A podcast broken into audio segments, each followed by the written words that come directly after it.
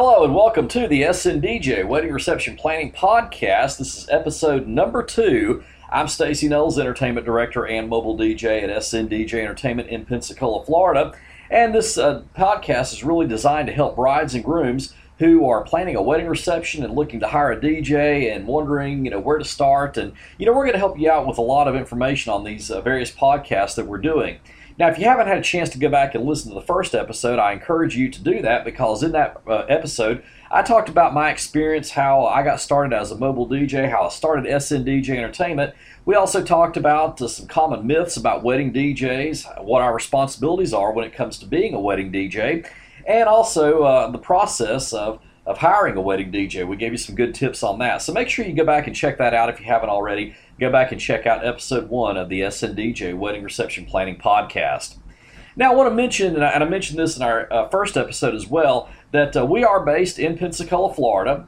SNDJ Entertainment, of course, uh, serves the Gulf Coast and the southeastern region of the United States. However, that does not mean that if you're living some other part of the country or around the world or something like that, that you're not going to get something from this podcast. This podcast is actually for everyone. It's not just designed for people who are in the Gulf Coast or even looking at getting married in Pensacola or along the Gulf Coast or anything like that. If you're planning a wedding reception anywhere in the world, you're going to get something from this podcast. So we encourage you to uh, really take in the information that we're going to be talking about and uh, we'll be helping you out with that. So we, our goal is to help you uh, with the planning process and to help you, the bride and groom, have a much more memorable experience as well as a stress-free experience. As I tell all my brides and grooms whenever I meet with them, that I want the entire process to be fun and stress-free, and that includes the planning.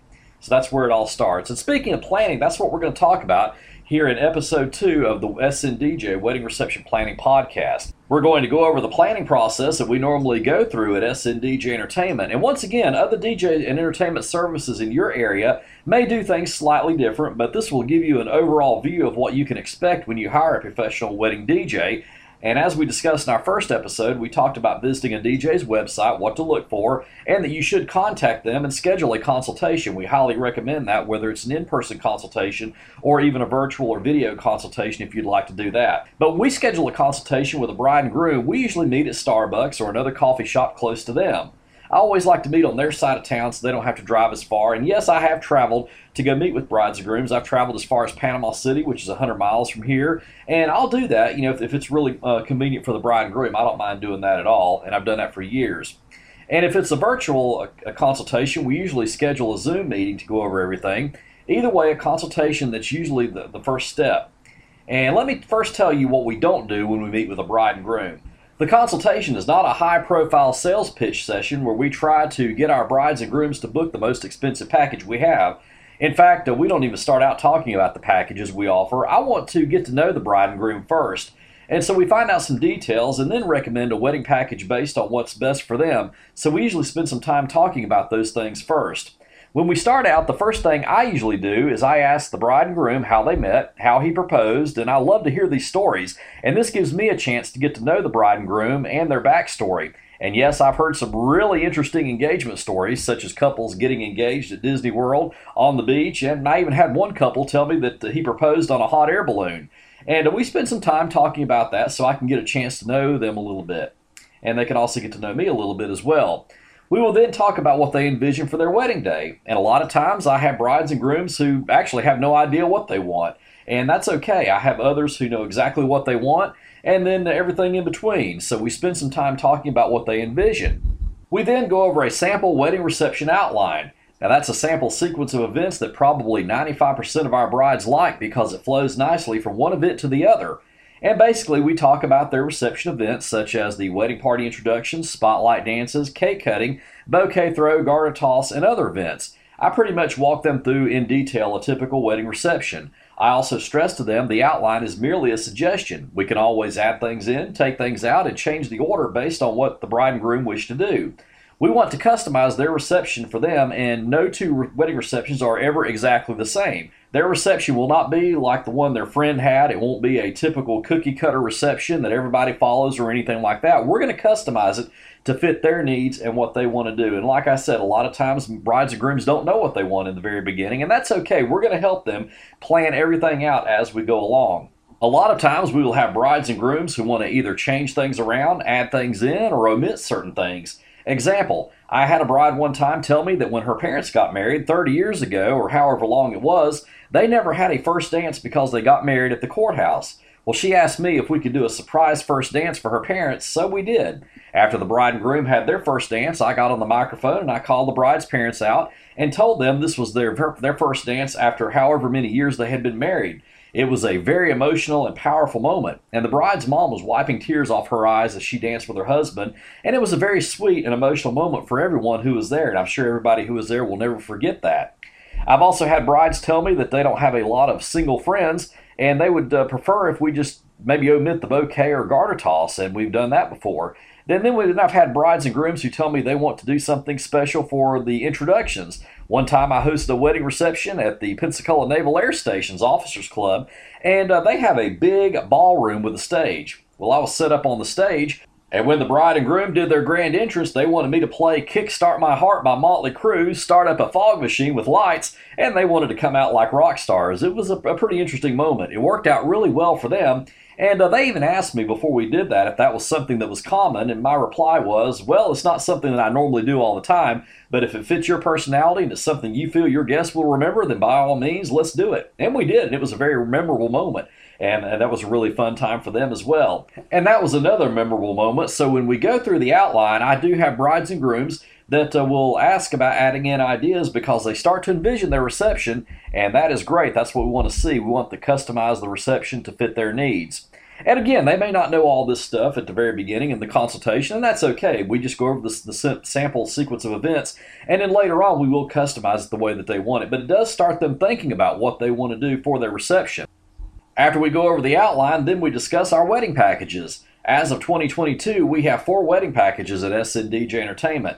By now, the couple has already received a wedding packet, so they've had a chance to see details of our packages, but we do go over them and discuss which package we feel would be best for them, and that's what we want to do. As I said before, I don't try to get my potential clients to book the most expensive package if that's not the best option for them. Example Let's say I have a bride and groom who are planning a wedding reception and it's going to be in the afternoon, say between the hours of 1 p.m. and 6 p.m. And let's say it's in June and the venue has many windows that lets the sunlight in. Well, the sun's going to be coming in for most of their uh, receptions, so for them, I would not recommend a package with decorative uplighting or the custom monogram because the lights wouldn't show up well and you probably would not be able to see the monogram. It doesn't even get dark until 8 p.m. here in Florida during this, the month of June, so that would not really be a, a package that I would recommend for them if it's going to be daylight the entire time the reception was going on. However, let's say they are having their reception at the same venue, but it's in the fall, like say maybe November. It's now from 6 p.m. to midnight. Then I would recommend them getting a package with decorative uplighting and the monogram because it would be dark and it would show up very nicely. That is, of course, if they wanted the uplighting and the monogram. There have also been times when I've taught brides into downgrading their package they were interested in because, well, I didn't feel like it was really the best option for them. An example of that is one time I did a wedding where the bride and groom wanted the uplighting and monogram, but their wedding was going to be in the late afternoon, early evening in the summer. And I believe it was supposed to start around 4 and end at 8 o'clock. Well, it would just be getting dark by the end of their reception, so I advised them it would probably be best if they just chose a package that did not include the uplighting and monogram because it would only show up for a few minutes. Well, the bride and groom agreed, and they thanked me for actually being honest with them and recommending that instead of uh, letting them book that package with the uplighting and the monogram, which would have been more expensive. And of course, if I had let them book that package, that would have been meant more money for me, but it would not have been the best option for the bride and groom. And as I've said before, I want to make sure that I do what's best for our bride and groom, what's best for their reception. So we talk about the packages and then we go over the options. Ultimately, it's their decision on what they want to do. We then talk about the contract, and I give them a copy of the contract. At this point, I tell them they can feel free to take the contract with them, read it over, think about everything we talked about, then get back with me in a few days. Sometimes I have brides and grooms who are excited and ready to read the contract, then book, sign the contract, and then pay their retainer fee right there. Other times I've had brides and grooms that uh, want to take a couple of days to take the contract with them, look it over. Either way is fine with me. Again, I want them to do what they feel comfortable, so we make it easy for them. That's what it's all about. Like I said, we want to make the entire process stress free. But now, once they decide that they want to book, whether it's on the spot or if they book a few days later, they'll return the signed contract along with their retainer fee. Now, their retainer fee is one third of their total balance, and the rest of the balance will be due one week before their wedding. And like I said, uh, you know, some other wedding professionals or maybe some DJs in your area uh, might say that they want 50% down or something like that. And, you know, then they may require you to pay the uh, final balance 30 days in advance. But that's just what we do at SNDJ Entertainment. We require one third up front when they sign the contract, and then the rest of the balance would be due no later than one week before their wedding. And I'll then send them our reception planning guide, which includes a lot of tips, suggestions, the order of events that we went over, and other information. And I've had a lot of brides and grooms tell me that just this wedding planning uh, guide alone has really helped them out in their planning process and really saved them a lot of stress. They were so glad that they had that to be able to go over. And uh, we will also then send them the wedding reception information form, which can be filled out online. And that's the form that we will use to put their organized planner together.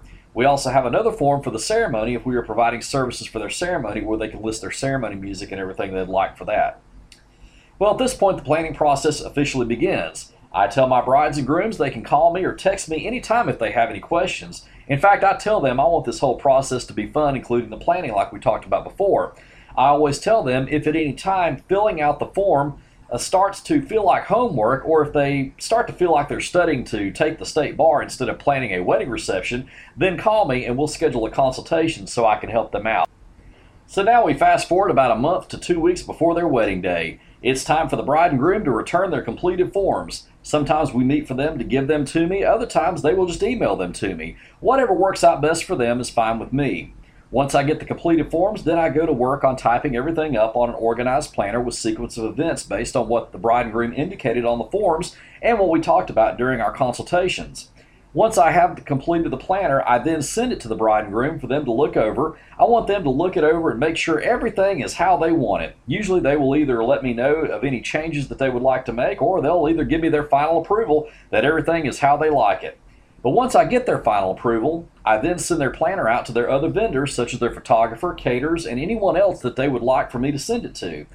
They will usually get a copy of it so that they know what we're going to do and the order. So, in other words, all the vendors get the exact same uh, planner that I get, so they know exactly what I'm looking at as well, so we're all on the same page. Well, in the weeks and days leading up to the wedding, I will also be making sure that I have all the music they requested on the forms. I have three computers, so I make sure that the music is on all three computers. Okay, I only need one computer, two at the most, but I'm one who, th- who likes to make sure that I am overly prepared. I've always noticed that in anything is that you know you, you really can't be overly prepared when it comes to something like this, especially a once in a lifetime event such as a wedding. I have a main computer, a backup computer, and a computer I use for ceremonies only, and it can also be used as a backup if one of the other two computers goes out. I go over the planner several times in the days leading to the wedding and double check and triple check everything to make sure I have all the music.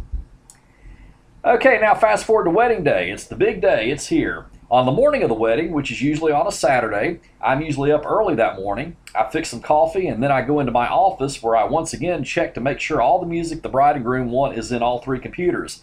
I will have already uh, loaded the DJ equipment in my van by this point, so I get a shower and then get ready to leave. Usually on my way to the wedding venue, I'll stop through a drive through and maybe get some lunch to eat on the way. Now, I like to arrive at the venue anywhere from two to three hours before the start time, and that depends on a lot of things. If I'm providing sound and music for the ceremony, I need to make sure that I've got time to set up the ceremony sound system. If the bride and groom have chosen a package with decorative uplighting and the custom monogram, I have to make sure that I allow enough time for that as well. Once I'm completely set up and sound checks are performed, I then go into a room at the venue and change out of my roadie clothes and into my suit or whatever attire I will be wearing for the wedding. My goal is to have background music started at least 30 to 45 minutes before the first guest walks in. If we're doing music for the ceremony, then it's 30 minutes before the start of the ceremony. If it's just a reception, it's 30 minutes before the first guest should arrive. If I'm doing music for the ceremony, I will break down the smaller sound system right after the ceremony is complete and pack it up. That system usually takes about 10 minutes to break down and pack up. I then move to the reception area where background music will already be playing. I welcome the guest, I introduce myself, and then the reception gets started. Now, during the reception, I will serve as the reception entertainment director by making sure everything flows and everything runs smoothly. For example, when the bride, groom, and the wedding party have finished their photos, I will meet with them personally and privately. I'll make sure that they're lined up for the wedding party introductions and give them instructions on what to do once they are announced.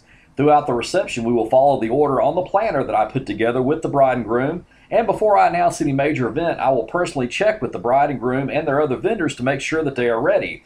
As we uh, talked about in our last podcast, my number one rule is I don't announce any major events until I have personally verified that the bride, groom, and the other vendors are ready. And once we get all the formalities completed, then we move on into the open dancing. And this is the point where guests can come and make requests. I will also play the songs the bride and groom uh, uh indicated they wanted played on the information form, as well as take requests from their guests for the remainder of the evening.